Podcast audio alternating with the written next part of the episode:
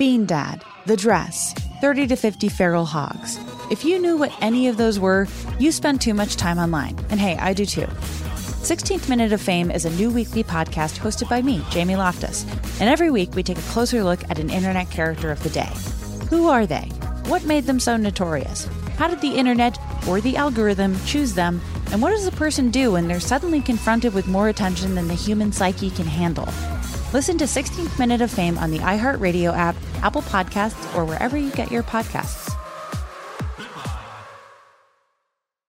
Bring a little optimism into your life with The Bright Side, a new kind of daily podcast from Hello Sunshine, hosted by me, Danielle Robay. And me, Simone Boyce. Every weekday, we're bringing you conversations about culture, the latest trends, inspiration, and so much more. I am so excited about this podcast, The Bright Side. You guys are giving people a chance to shine a light on their lives, shine a light on a little advice that they want to share. Listen to The Bright Side on America's number one podcast network, iHeart. Open your free iHeart app and search The Bright Side. I'm Diosa. And I'm Mala. We are the creators of Locatora Radio, a radiophonic novela, which is a fancy way of saying a, a podcast. podcast. Welcome to Locatora Radio, Season 9. Love at First Listen. We're older, we're wiser, and we're podcasting through a new decade of our lives. This season, we're falling in love with podcasting all over again and getting to the heart of our stories. We're going places we've never gone before, and we're bringing you along with us. With new segments, correspondence, and a brand new sound.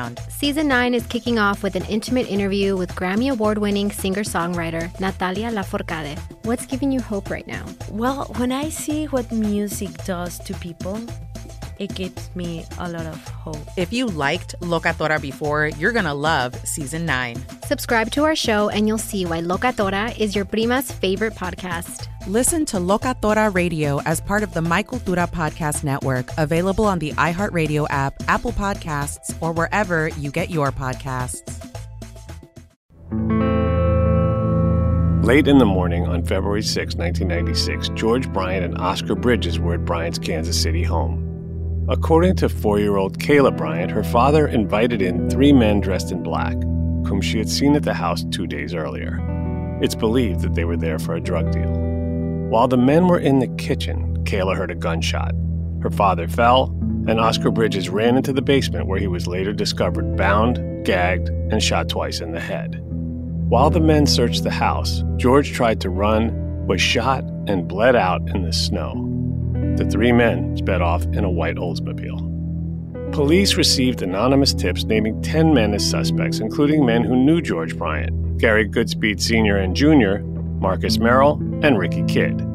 With an alibi that included a trip to the sheriff's office and not being identified by Kayla, Ricky was released after recording a video lineup. Weeks later, George Bryant's neighbor Richard Harris was arrested while on parole. In exchange for leniency, he offered a description of the crime that was inconsistent with all other witnesses, along with an ever growing confidence in his identification of Ricky Kidd. Despite evidence that mostly pointed toward Merrill and both Goodspeeds, authorities decided to prosecute Ricky on the strength of an incentivized informant and against the protest of the four year old witness, sending Ricky away for life without parole. This is wrongful conviction.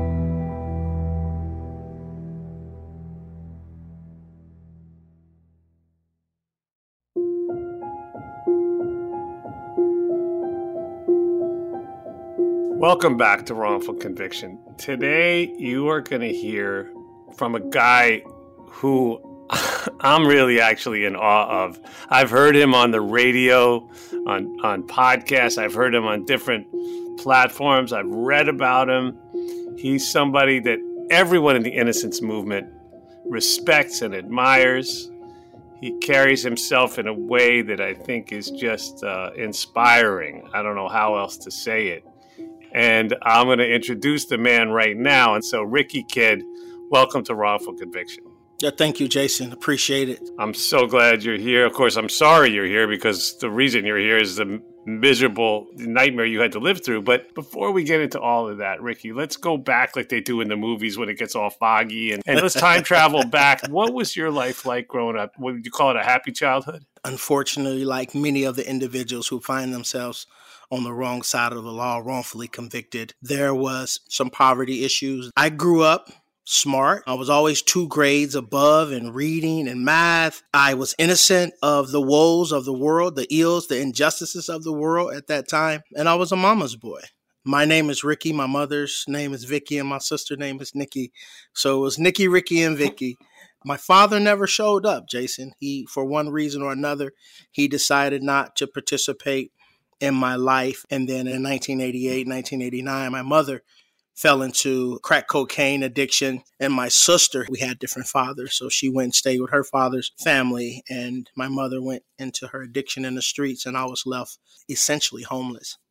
Wow, that's actually quite the opposite of a happy childhood. And it's my understanding that the situation you found yourself in led you to come to know both the eventual victims and the assailants in this case. In fact, you, you knew the Goodspeed so well that people confused you for family. I grew up next door to Gary Goodspeed Jr. We became friends and then start calling each other's cousins. As we got older, then I would call his mother auntie. I would call his daddy uncle essentially when my mother went AWOL and went into her addiction, his family actually took me in. Um, I had an ultimatum from the Goodspeed was you're gonna have to find a way to pay your way. So at a young age, I was introduced to selling crack cocaine. And the older guys would give me a hundred dollar pack, five twenty dollar rocks. And if I sold all 100 of them, I could keep 20. Um, the idea was little Ricky, if you get caught, see you a juvenile, you can't get into any trouble. So it just made sense to me with the cards that my life had dealt me at that time to do so. 13, 14, 15, 16, uh, I was still this, you know, small time drug dealer. As we became older and I began to find my own way in this world, our pathways began to go in different directions when it came to February 6, 1996. The Goodspeeds would not have been considered friends. They would not really have even been considered associates. And earlier on, your connection to drugs put you in touch with the victim in this case, George Bryant, who was also involved in that same lifestyle. And while your path diverged from the Goodspeeds, you had three children Jasmine, Raven, and Austin. Now, you were supplementing your income, still selling drugs, and eventually that put you on the radar of the local police. Yeah, I would have been known to the police. So the idea that you can be a street guy, a hustler, it was good enough for them to say you might as well be a murderer. It's all the same to them. That's what that's what you do, right? You sell drugs, you kill each other, you're robbing, but that just wasn't the case. I wasn't violent at all. I had um, a drug conviction. I was arrested in October of 1995. Drugs was found in a rental car. And so I popped on their radar there just months before the commission of the homicide in February of 1996. Just in time, of course, for your mugshot to be available for a photo lineup. So let's talk about the crime itself. So, like you said, it was it's February 6, 1996. This happened just before noon.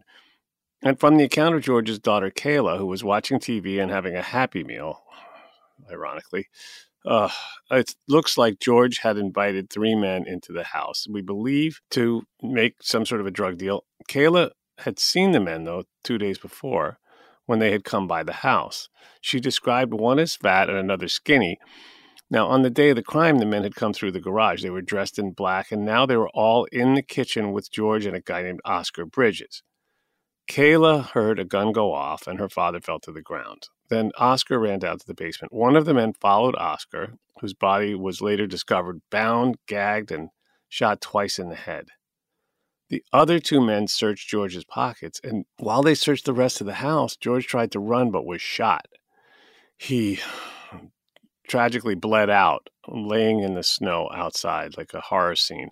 Kayla said the quote fat one came back in and told her it was going to be all right then the three men got into a white sedan and peeled off police arrived at 11:50 a.m. and found Kayla still on the phone with the 911 dispatcher police received various anonymous tips uh, naming 10 different suspects including Marcus Merrill and then also Gary Goodspeed senior and junior and then of course you Ricky so investigators put together a photo lineup for Kayla that included you, Merrill, and Goodspeed Jr.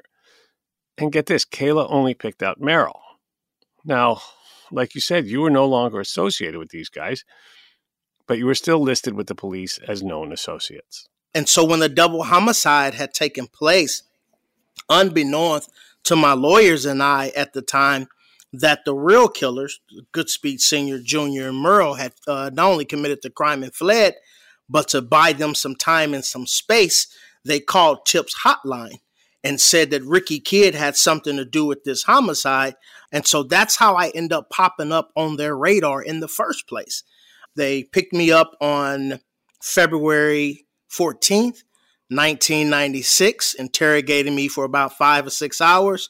I participated in a, a photo lineup, a video lineup, and they arrested Monica, your girlfriend at that time as well. They separated you and interrogated you both, and your stories matched perfectly. Yes, correct. And the stories are pretty compelling. They they they could have easily verified these stories, right? Which was that on the morning of the crime, you had agreed to watch your nephew, right? Mm-hmm. While your sister was at work. And then in that same morning that this crime took place, you and Monica and the little guy DJ had gone to Nikki's office to pick up your car and then stopped at McDonald's and went to the Jackson County Sheriff's Office. Okay, imagine that. Imagine. I mean, how how good of an alibi do you need? Man.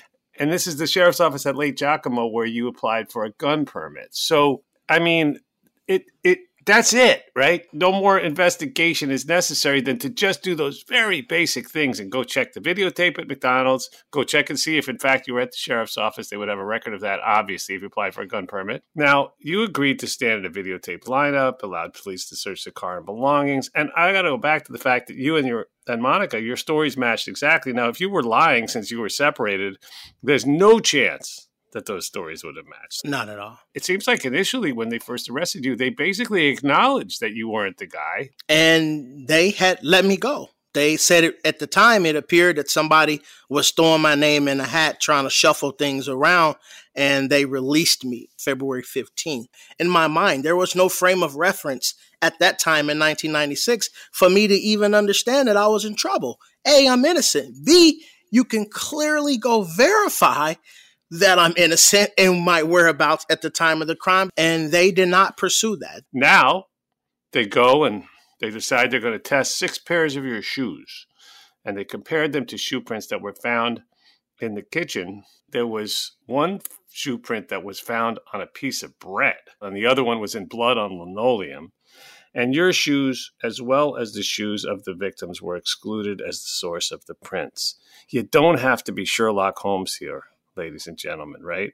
So they also, at the same time, though, began to investigate Merrill Goodspeed Jr. and Goodspeed Sr. All of them, interestingly enough, lived in Georgia, where Merrill and Goodspeed Jr. shared an apartment. Now, get this airline records showed that the three men had flown from Atlanta to Kansas City a few days prior to the murders and stayed at the Adams Mark Hotel before returning to Georgia after the murders. Mm-hmm, mm-hmm. Alamo rent a car records showed that Goodspeed Sr. rented a you guessed it, a white Oldsmobile, which fit the description, the real descriptions of the getaway car.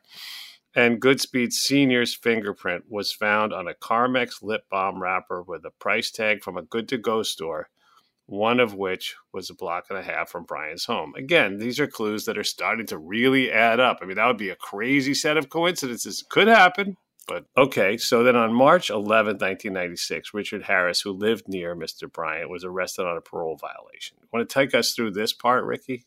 Yeah, this individual you're talking about, Richard Harris, was an alleged witness to the commission of the crime, and he had a parole violation. He was brought in, and detectives had already received a call that he might have some information as it related to the double homicide. And so when he go into the police station for his parole violation, homicide brings him down. They begin to interrogate him. And that's where they receive their first cooperating or what I like to call coerced witness. And so the opportunity was ripe for him to receive some type of favor in exchange for information, even if it was inaccurate information to get himself back out of the trouble that he found himself in. And so, what detectives done uh, to help facilitate that was they showed Richard Harris a single photo of me first, and Richard Harris said, "I cannot say that was him." Then they showed him a five man photo spread, and lo and behold, who's the fifth man in the five man photo spread? The same guy he just saw on a single photo. So then he said, I think, I think that's the guy. They said, but you can't be sure. He said, no, I can't be sure. So they said, okay, let's go into this other room where they show him the video lineup. All the faces change except for Ricky Kidd.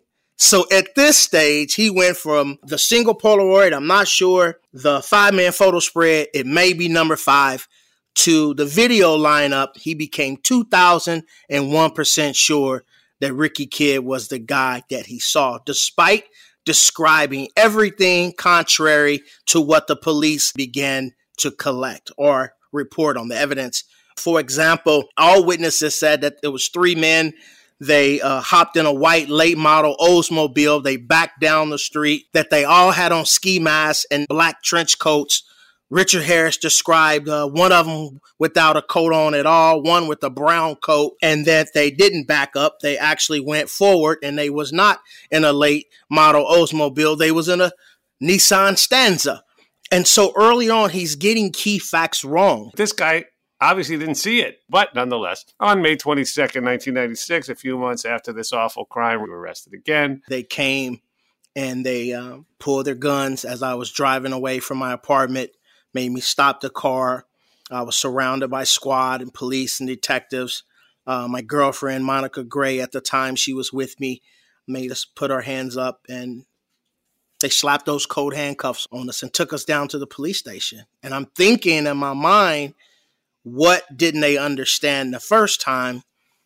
It's going to be yet another inconvenience because I'm moving. You're going to, I'm just going to be late. I'm going to be late. I'm not going to go to prison. Innocent people don't go to prison. I'm just about to be hassled, um, let go, and they once again realize that they have the wrong person. I had no previous experience with our uh, justice system. You told Detective Jay Pruding that you were with Monica all day and that whoever identified you must have confused you with somebody else, quite possibly your uncle, Gary Goodspeed Sr. But nonetheless, you and Merrill were charged with the murders. Take us to what happens over the next month when, when you reached out to this detective, right? I was letting them know through the whole time that I was in the county jail. I had no bond, um, that I was innocent. First, I did not know why they would think I would be guilty. So I had to wait for my discovery. Once I was able to receive the police reports, about 600 pages, maybe 150 of them was keeping everything that they collected together. Maybe about 50 or 60 pages was related to me, but the rest of the 600 pages were all related to the Goodspeed and those clues and the dots that connected them to being involved in the commission of this crime. And so as I received my discovery in the county jail, I was smart enough as a novice, as a regular citizen, to see that you are barking up the wrong tree. And how can you possibly not see this as seasoned detectives unless you are purposely trying to send the wrong person to prison? So I would reach out. I my my sister would reach out. I would get on the phone. My lawyers would tell me, "Might I advise you don't talk to the detectives?" And I heard her. I was smart enough to understand the basis of that.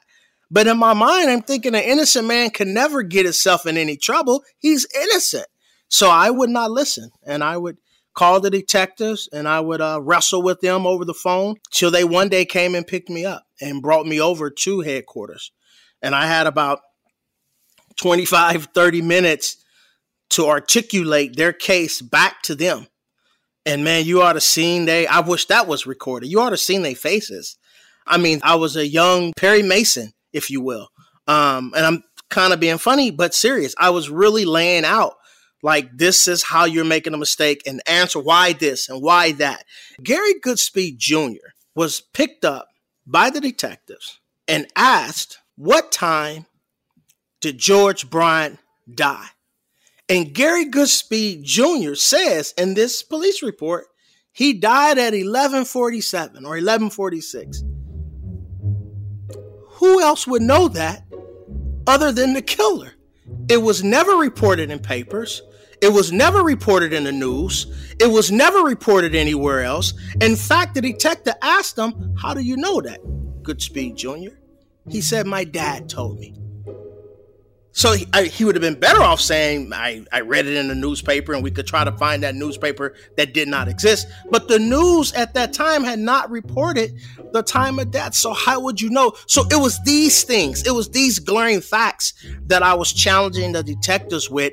And they got so frustrated. You know, usually they put us in the pigeon box, so to speak, when they get us in there. But I had them in the pigeon box. Uh, so much so that they called it off one of the uh, leading sergeants said, Get him out of here and don't bring him back over here again.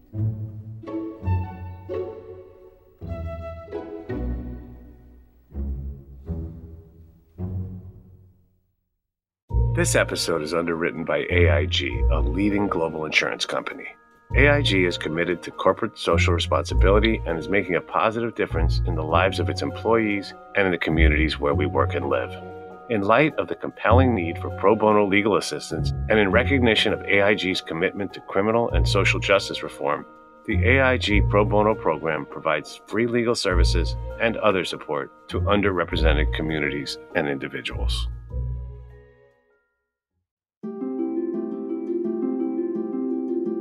The prosecutor, Amy McGowan, wanted to talk to Gary Goodspeed Sr. and wanted to talk to Gary Goodspeed Jr. I was making too much of a fuss that I was innocent and that they were guilty according to the evidence that they have in their possession. And so the prosecutor's office worked to get Gary Goodspeed Sr. and Gary Goodspeed Jr. to participate in sworn depositions.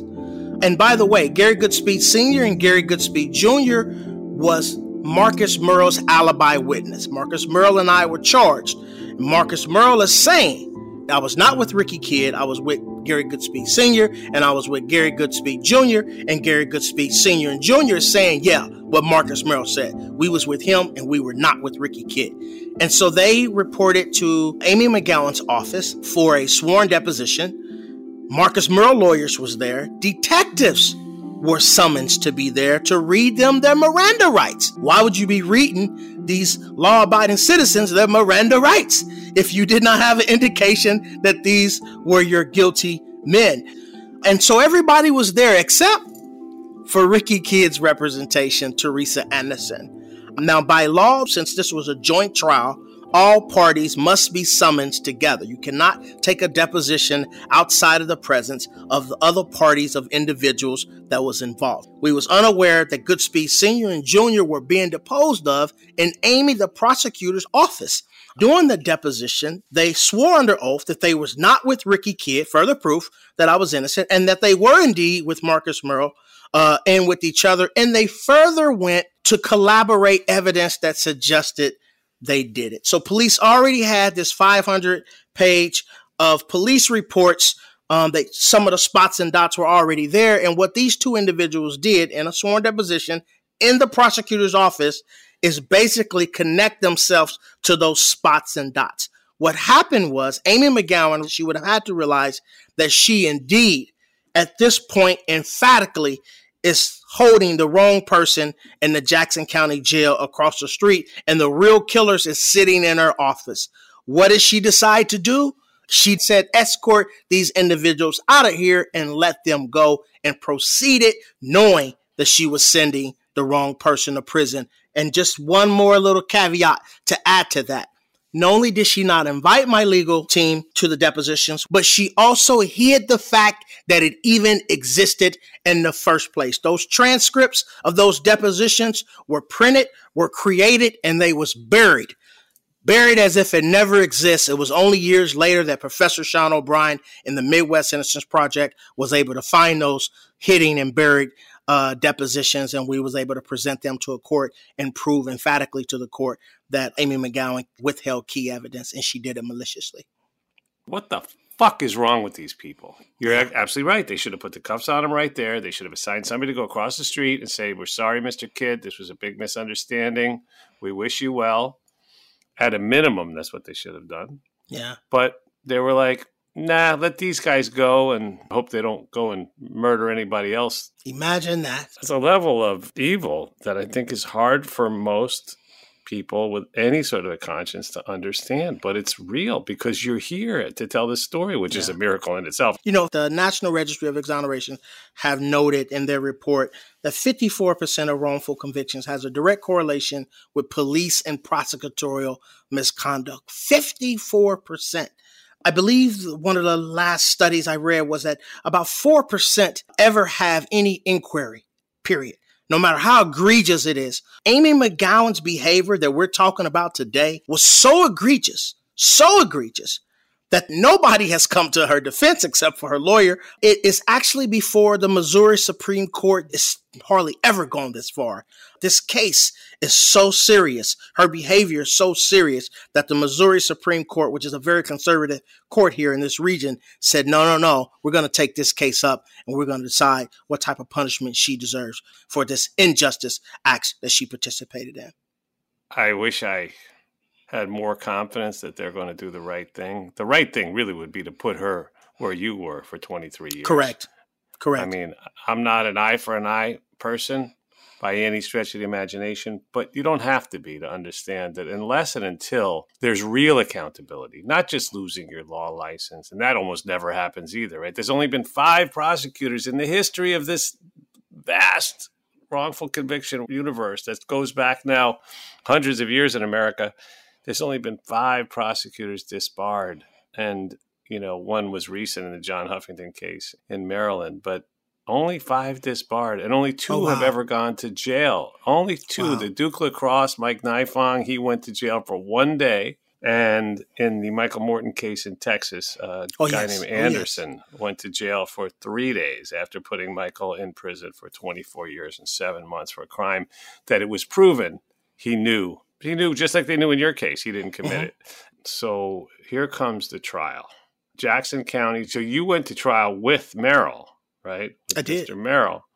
And his mm-hmm. attorneys pointed the finger at you and said that you committed the crime with the Goodspeeds. And of course, your defense was that Merrill, your defense, your defense was the truth, which was that Merrill right. committed the crime with the Goodspeeds. But truth right. had no place in this proceeding or this courtroom and of course we, we know how this plays out but it still took another couple of twists and turns. I'm talking about little kayla right who's now maybe oh, five oh, yeah. years old at this point right? This poor little child a baby who's been through an experience that she probably bless her heart has probably never will recover from it certainly hadn't recovered from at this point. So she got on the witness stand. T- tell us about this. It must have been a surreal moment for you. It was and it was sad uh, what happened. They showed her a five man photo spread and said, Can you identify the individuals that you saw at your house that day? And she pointed to number three, Marcus Murrow. And they said, Okay, okay, good job. Now, now, can you point to the other person you said you saw in the house that day? And she said, No, I only saw one. I told you, I only saw one. And so they would ask the judge, Can we approach? She's she's tired, she's hungry, she's this, that, and the other. So they tried to go back over there and rehabilitate her or get her to look around the court and see if you can identify any of those individuals that you saw in your home that day. And she could not. When they further pressed her on the stand, she became even more frazzled and frustrated. And she said, I forgot. I forgot the story. I forgot the whole story. Now, uh, given that a five year old can misspeak as they're learning full sentences, um, but as adults, when people use that type of language story, it's something that's made up, it's something that's told to them. And so we don't just say that loosely. There's other evidence that support that she was told a story. Her mother admits that she was told things, that she told her daughter things. And so the idea that it's coming out in trial that they that they are trying to get this little girl to send an innocent person to prison based on what she was told, not based on what she actually may know, at least in full. So their case, rightfully so, was weak. And so they had to uh, figure out, Your Honor, can we take a quick break? Uh, and they had to figure out how do I shore up this case? And so after they took a little 10 minute break, some wise guy on the prosecutor side said, Hey, let's call the detectives who said that she said that to them and have them to say that to the jury. And that's what they did, Jason. They brought in the homicide detectives, violated a hearsay rule where I had the right to confront my witness, but my witness had said what she said. So they said, let's bring the detectives in. They came in, about two or three of them took the stand and said, yeah, we know what she wasn't able to do today. But they looked to the jury, they looked to the court, they looked to the judge and said, but that's what she told us. They said that this is what happened at headquarters. She came in, we got her calm, we got her chill, and then we began to proceed with the identification process. That she couldn't identify him in the photo spread, but when we showed her the video, she started shaking real bad. She she had to be consoled and controlled. That she began to cry and say, "That's him, that guy right there. That's who killed my daddy," says the police. You have recordings. You have, in fact, transcribed these recordings, and nothing nowhere near on paper suggests that she identified me at all. Furthermore, once police said that this is what she did in trial, they testified to that, what happened at police headquarters. They said, Well, then what did you do next? They said, Well, we took her in the video recording room and we video recorded a statement from her.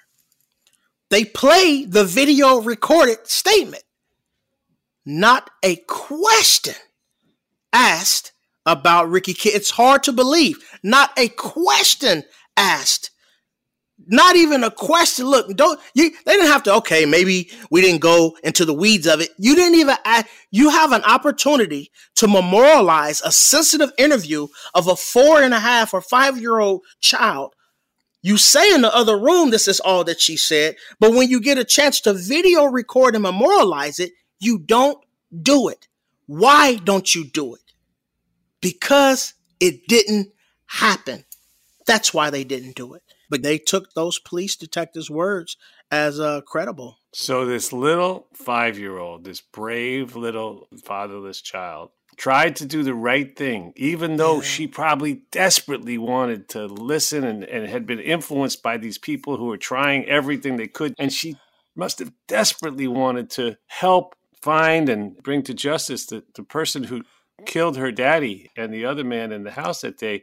And even then, even under all that pressure, she stood up. And their response is to go conspire, conspire. to put lies upon lies and it sounds a lot like hearsay as well, right? Because they're coming in, well, well, no, but she said a different time. I mean, this is how that's admissible. I, yeah. you know, yeah. I'm, I'm at a loss. I mean, I don't even know why we have perjury laws if we're not going to hold these people to account for what is yeah. the most ob- one of the most obvious cases of perjury that anybody's ever seen.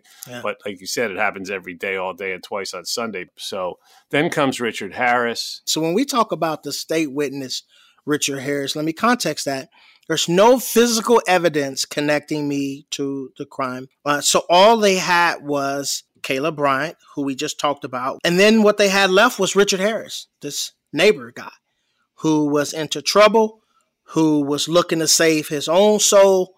He testifies that he is 2001% sure that it was Ricky Kidd who he saw committing the crime on that day to help bolster his memory. I don't know if they worked with him on this. Um, he called me the Terminator. How do you know so much? Because he walked like a Terminator.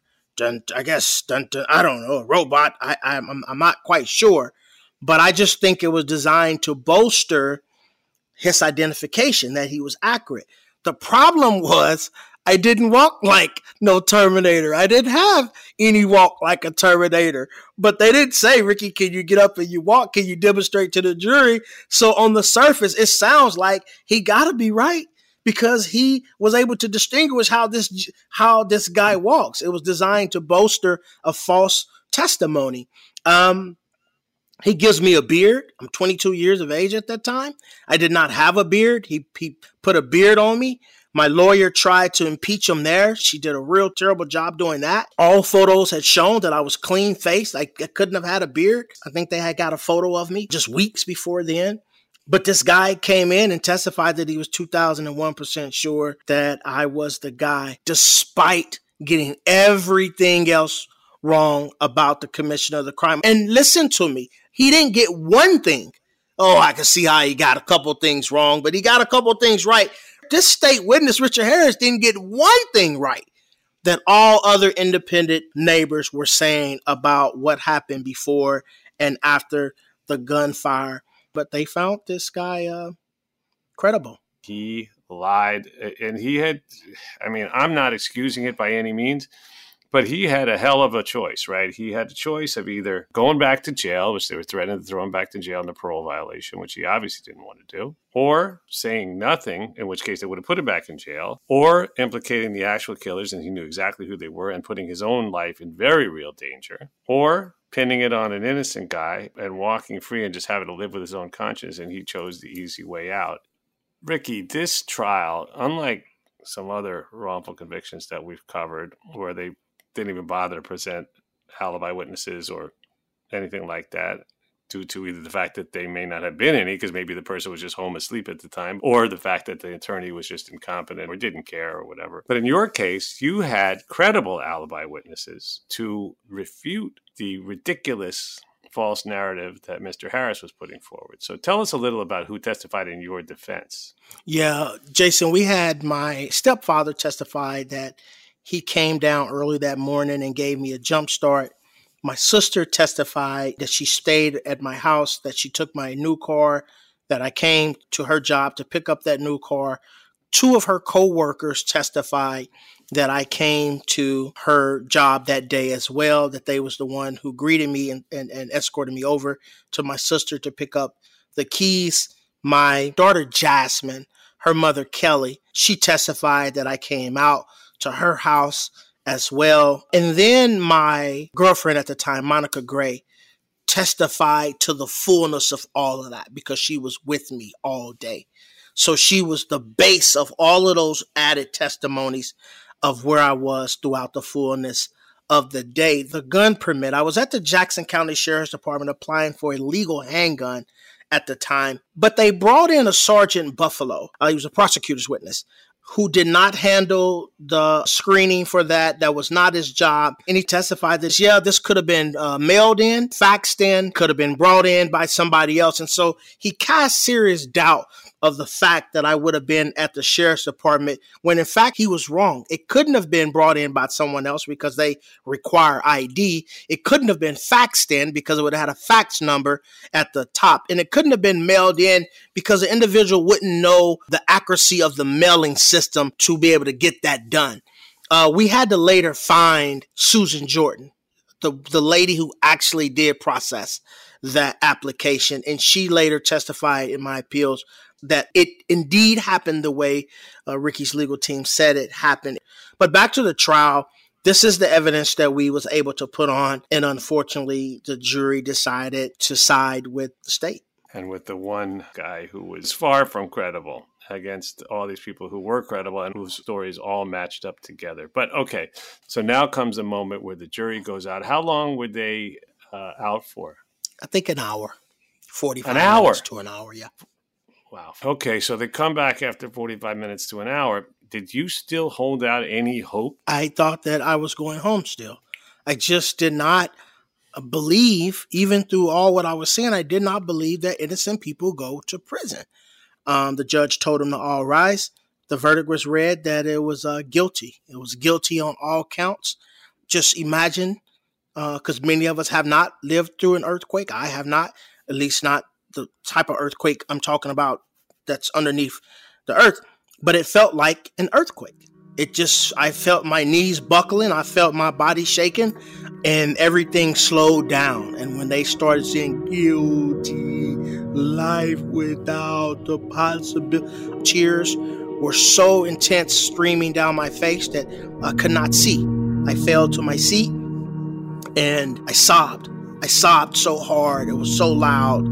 My nose was running. Every every part of my fiber and my being was devastated.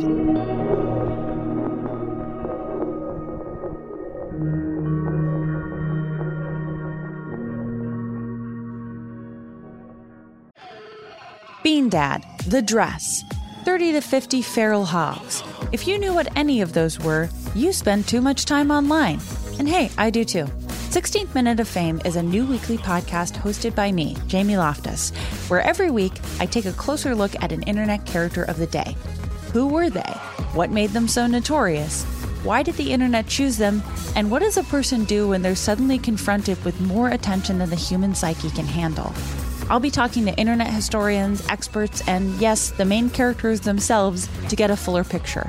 Because I think that even outside individual experiences, a character of the day tells us something about how the internet worked at that time and how the attention economy developed into the freaky three headed dragon it is today. Together, we probably won't be able to properly log out, but we can take a walk down scary internet memory lane and see one day a little more clearly. Listen to 16th Minute of Fame on the iHeartRadio app, Apple Podcasts, or wherever you get your podcasts. I'm Elliott Connie, and this is Family Therapy. My best hopes. I guess identify the life that I want and, and work towards it. I never seen a man take care of my mother the way she needed to be taken care of. I get the impression that you don't feel like you've done everything right as a father. Is that true? That's true. And I'm not offended by that. Thank you for, for going through those things and thank you for overcoming them. Wow. Thank God for deliverance. Every time I have like one of our sessions, our sessions be positive. It just keeps me going. I feel like my focus is redirected in a, in a different aspect of my life now. So, how'd we do today? We did good. The Black Effect presents Family Therapy. Listen now on the Black Effect Podcast Network, iHeartRadio app, Apple Podcasts, or wherever you get your podcasts. I'm Tamika D. Mallory. And it's your boy, my son, the General. And we are your host of TMI. New year, new name, new energy, but. Same old. oh, yeah. And catch us every Wednesday on the Black Effect Network, breaking down social and civil rights issues, pop culture, and politics in hopes of pushing our culture forward to make the world a better place for generations to come. But that's not all. We will also have special guests to add their thoughts on the topics, as well as break down different political issues with local activists in their community. If you like to be informed and to expand your thoughts, listen to TMI on the Black Effect Podcast Network, iHeartRadio app, Apple Podcasts, or wherever you get your podcasts. That's right.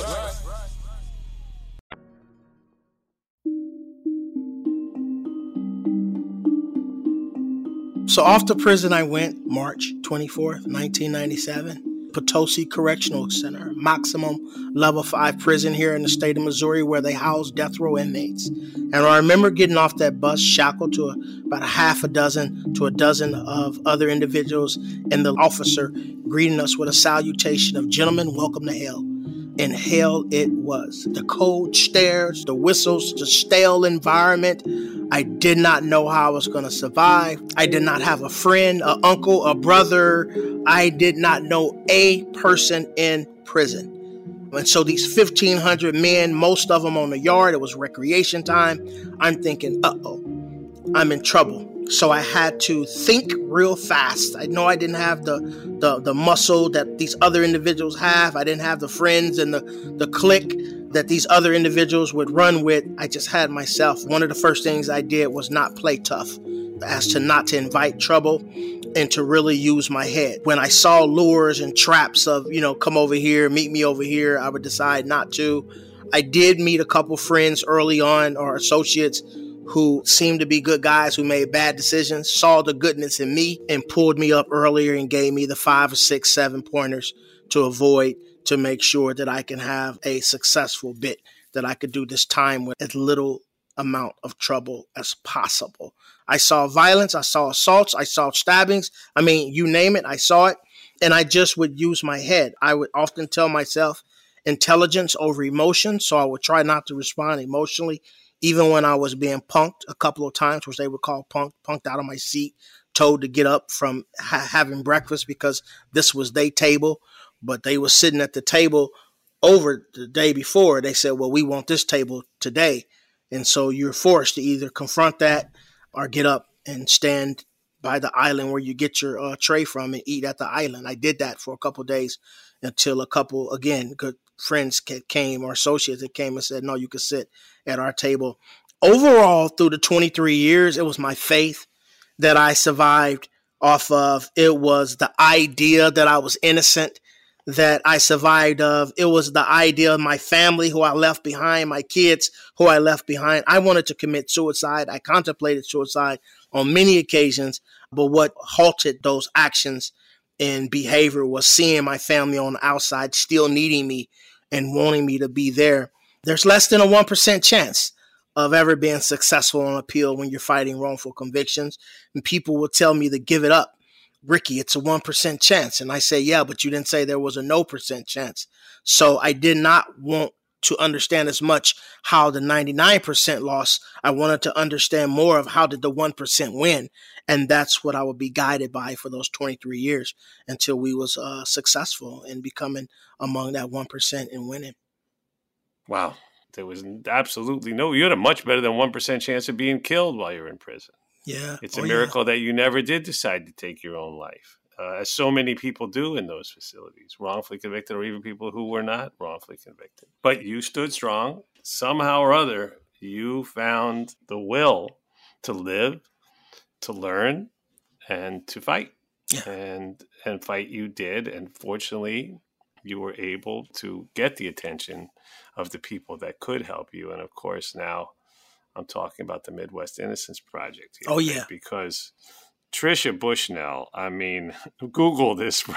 Google her because you, if you, I think if you look up "doesn't fuck around," you know, hers might be one of the first names that comes up. I mean, when she gets involved, this is when things can really turn. And I encourage people to join me in supporting the Midwest Innocence Project.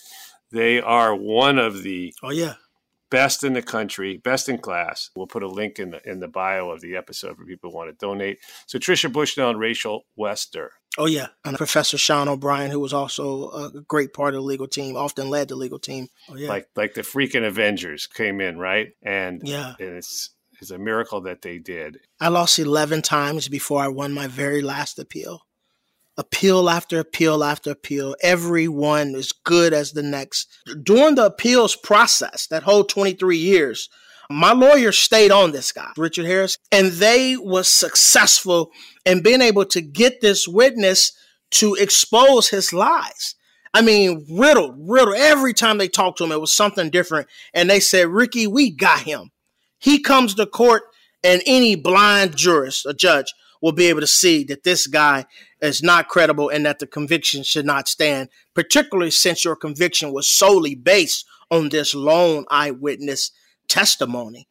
And so my final appeal, that 12th appeal in April of 2019, this Richard Harris came to court. So you're at this hearing. Richard Harris is getting ready to be torn to shreds by your, well, dream team. And then something totally unexpected happens. We was prepared to just show all the, the, the inaccuracies and, and, and straight out lie. We had a chart. 15 inconsistencies, eight straight out lies, and we had the chart to match on this page and this deposition, and and he was toast. But before we can really even get to that, he had a conscience and he came clean. He testified that he lied and that it wasn't me.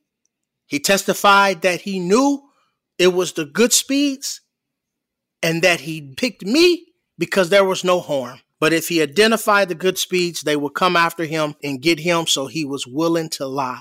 When the state attorneys general tried to get up and rehabilitate his testimony, Richard Hare, it was in the movies, it's like a movie. He snapped. I'm sick of this.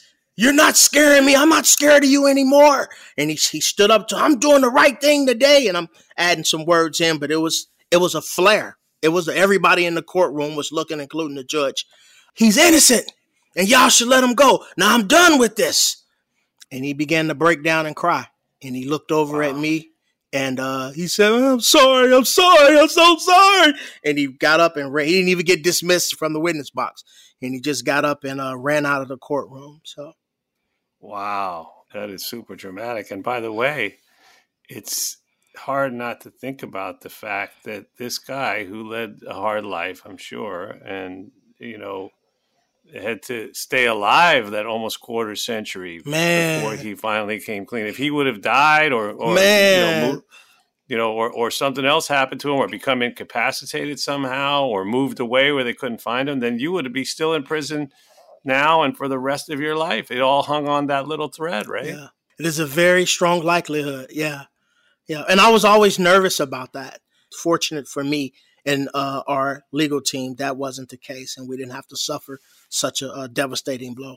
And in the end, Judge Adkins ruled that the evidence, and this is a direct quote from the judge, establishes innocence from multiple angles. End quote, Mike drop. The evidence, he said, showed that you were not involved, that your alibi was truthful, and that the inescapable conclusion was exactly what was known from the very beginning, which was that Bryant and Bridges were murdered by the Goodspeeds and by Merrill. When I got the legal call, there was an indication that the judge uh, was going to rule in our favor just by the questions he was asking both parties as he was preparing his ruling. The emails he would send them, he has to send it to both sides. And so we was reading the tea leaves. If if he was going to say no, he wouldn't be asking us for this. If he was going to say yes, he would be asking us for this. He's asking us for this. But we never fully knew. And so I was working out that day on August 14th, 2019. They said you have a legal call. I called my lawyers, and Trish and Rachel was on that phone. When two or more lawyers is on the phone, it usually has been bad news. Only talk to one when it's just an update or some brief. So I did not know, uh, oh, what's going here? And so they was like, hey, buddy, how's it going? And sometimes they'll do that too to prepare me for the shocking news or the bad news. And I said, I'm doing fine. I said, tell me what's going on. They said, well, hold on. Let me get the rest of the lawyers on the phone as well. That made me kind of feel upbeat. I said, the rest of the lawyers? She said, yeah, we're waiting for Cindy, Cindy Dodge, and Sean O'Brien. I said, oh, this is good news in my mind. And so they all got on the call, all four of them, me, and nobody wanted to lead. Uh, so I just, I said, hey, somebody tell me, please, what's going on? And Sean O'Brien said, Ricky, you know what's going on. And Cindy Dodge broke out, You're free, you're free. The judge has ordered you to go free. You're free, Ricky. Uh, and I just started crying. I just started crying the whole 20 minutes. They was telling me everything that was gonna happen next, and I didn't hear none of it. Uh, I didn't hear none of it. I was crying so so hard. Uh, but it was a whole different type of cry, Jason. And uh, that was the highlight. That was the highlight of my 23 year wrongful conviction, knowing that that was the day that I was about to be free again. That's a beautiful, beautiful thing. What a what a beautiful description of an incredible moment, and what a profound experience for those lawyers. And for lawyers who are listening, we got a lot of lawyers that listen to this Yeah, show. good deal. Shout shout out to all of you. And if any of you are thinking, "Hey, I've been thinking about taking a pro bono case," you know what? Uh, let's go. Yeah. because there's a lot of Ricky Kidds out there, and I'm sure you know where some of them are too, Ricky. And if people want to, if people want to reach out to you, how can they contact you if they do want to get in touch with you for it? Any number of reasons. You have an email or something else or Instagram. I do. I have a website, resiliencemode.com, where they can find me there. I also have a link tree with, with a bunch of stuff that they can get a quick glance at who I am, what I've been up to. We'll put a link in the, episode bio of If I could just say, I actually went from being a client of the Midwest Innocence Project. I'm now a colleague of Tricia Bushnell. I love Tricia Bushnell. I am our community engagement manager. I've also been elevated through my work to serve on the Innocence Network Executive Board. I'm on the District Attorney's Advisory Board here in Kansas City, and I just was uh, recently assigned to the Exoneree Policy Council up in New York with Rebecca Brown and Olivia Barnes. And so I went from being underneath the problem to trying to be a part of the solution. I speak all across the country, sharing my cautionary tale. I just started training prosecutors uh, last year, last October. We're planning to take that and expand it even more where other prosecutors could learn the pitfalls of wrongful convictions and have some proximity to innocence. A lot of prosecutors do not have proximity to innocence, and we want them to have that experience with the idea that perhaps it would influence or change their opinion as to how they do business when it comes to these cases that come before them. So I'm happy to be home and I love collaborating. And you could just reach out and say, hey, let's collab. I'm always open to that. So I'm very passionate about this work. Incredible. Well, I know I speak for everyone in our audience and our staff on our team here at Wrongful Conviction podcasts and the whole Lava for Good team and everyone in the Innocence Movement. Just wishing you every blessing in the world. Uh, It's inspiring to see you doing what you're doing. So now we turn to our closing of the show, which is appropriately called closing arguments. This is the part where I turn my microphone off, kick back in my chair with my headphones on, turn the volume up a little bit, and just listen to anything else you want to share with me and our incredible audience. Yeah, I appreciate that, Jason. First and foremost, a real special shout out to the uh, entire, like you said, the entire wrongful conviction podcast team who's doing this work. Raising awareness about wrongful convictions is so important. Uh, we need this podcast. The world need this podcast 100% because people are not aware enough about the issues surrounding wrongful convictions. That has become my life work. Since I came home, I hit the ground running, raising my voice for those who is voiceless to raise awareness about wrongful convictions. I've testified before policymakers twice, again, participating in various councils, committees, executive boards, social media. I quickly learned how to use social media and began to create content that was designed to raise awareness. I've been to 24 states since I've been home in three years. As we travel across the country, what I'm constantly learning is people are not aware of wrongful convictions. They're, they have not heard enough about the issue. Anytime we get to get in this space and actually educate ourselves about the different type of issues surrounding wrongful convictions, the different type of cases surrounding wrongful convictions, and anytime we can leave, hopefully today the audience will leave feeling inspired, moved, and motivated to do more, to get more involved, then we're doing our job and we get to do it together. So that's what I would say to the audience. And once again, thank you, Jason, Connor, the rest of the team for having this platform that we can come on here and then we get to educate and inspire together.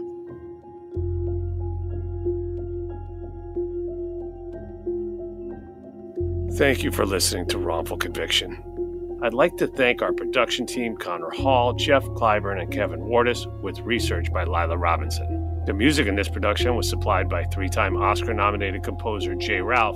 Be sure to follow us on Instagram at Wrongful Conviction, on Facebook at Wrongful Conviction Podcast, and on Twitter at Wrong Conviction, as well as at Lava for Good on all three platforms. You can also follow me on both TikTok and Instagram at It's Jason Flom. Wrongful Conviction is a production of Lava for Good podcast in association with Signal Company Number One.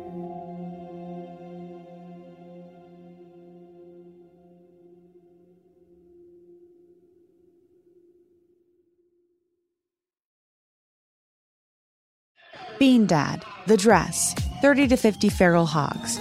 If you knew what any of those were, you spend too much time online. And hey, I do too. 16th Minute of Fame is a new weekly podcast hosted by me, Jamie Loftus. And every week we take a closer look at an internet character of the day. Who are they? What made them so notorious? How did the internet or the algorithm choose them? And what does a person do when they're suddenly confronted with more attention than the human psyche can handle? Listen to 16th Minute of Fame on the iHeartRadio app, Apple Podcasts, or wherever you get your podcasts. Bring a little optimism into your life with The Bright Side, a new kind of daily podcast from Hello Sunshine, hosted by me, Danielle Robay. And me, Simone Boyce. Every weekday, we're bringing you conversations about culture, the latest trends, inspiration, and so much more. I am so excited about this podcast, The Bright Side. You guys are giving people a chance to shine a light on their lives, shine a light on a little advice that they want to share. Listen to The Bright Side on America's number one podcast network, iHeart. Open your free iHeart app and search The Bright Side. I'm Diosa. And I'm Mala. We are the creators of Locatora Radio, a radiophonic novela, which is a fancy way of saying a, a podcast. podcast. Welcome to Locatora Radio, Season 9. Love at first listen. We're older, we're wiser, and we're podcasting through a new decade of our lives. This season, we're falling in love with podcasting all over again and getting to the heart of our stories. We're going places we've never gone before, and we're bringing you along with us. With new segments, correspondence, and a brand new sound.